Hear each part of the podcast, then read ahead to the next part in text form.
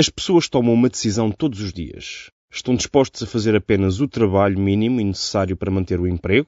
Ou estão dispostos a colocar energia e esforço no trabalho que fazem? Muitos dados de estudos recentes indicam que a demissão silenciosa existe frequentemente. Mas expressa menos o nível de vontade de uma pessoa para trabalhar de modo mais ou menos empenhado e criativo e mais a incapacidade dos líderes para construírem um bom relacionamento com as suas pessoas. Nesse sentido, importa perceber qual o principal comportamento de liderança que ajuda a equilibrar o foco nos resultados com o foco nas pessoas da equipa. Esse comportamento é a confiança, à qual depende. Número 1. Das pessoas sentirem que a liderança se importa com elas e com o seu bem-estar. Número 2. Da capacidade de o líder em ter relacionamentos positivos com as pessoas. Número 3. Da consistência.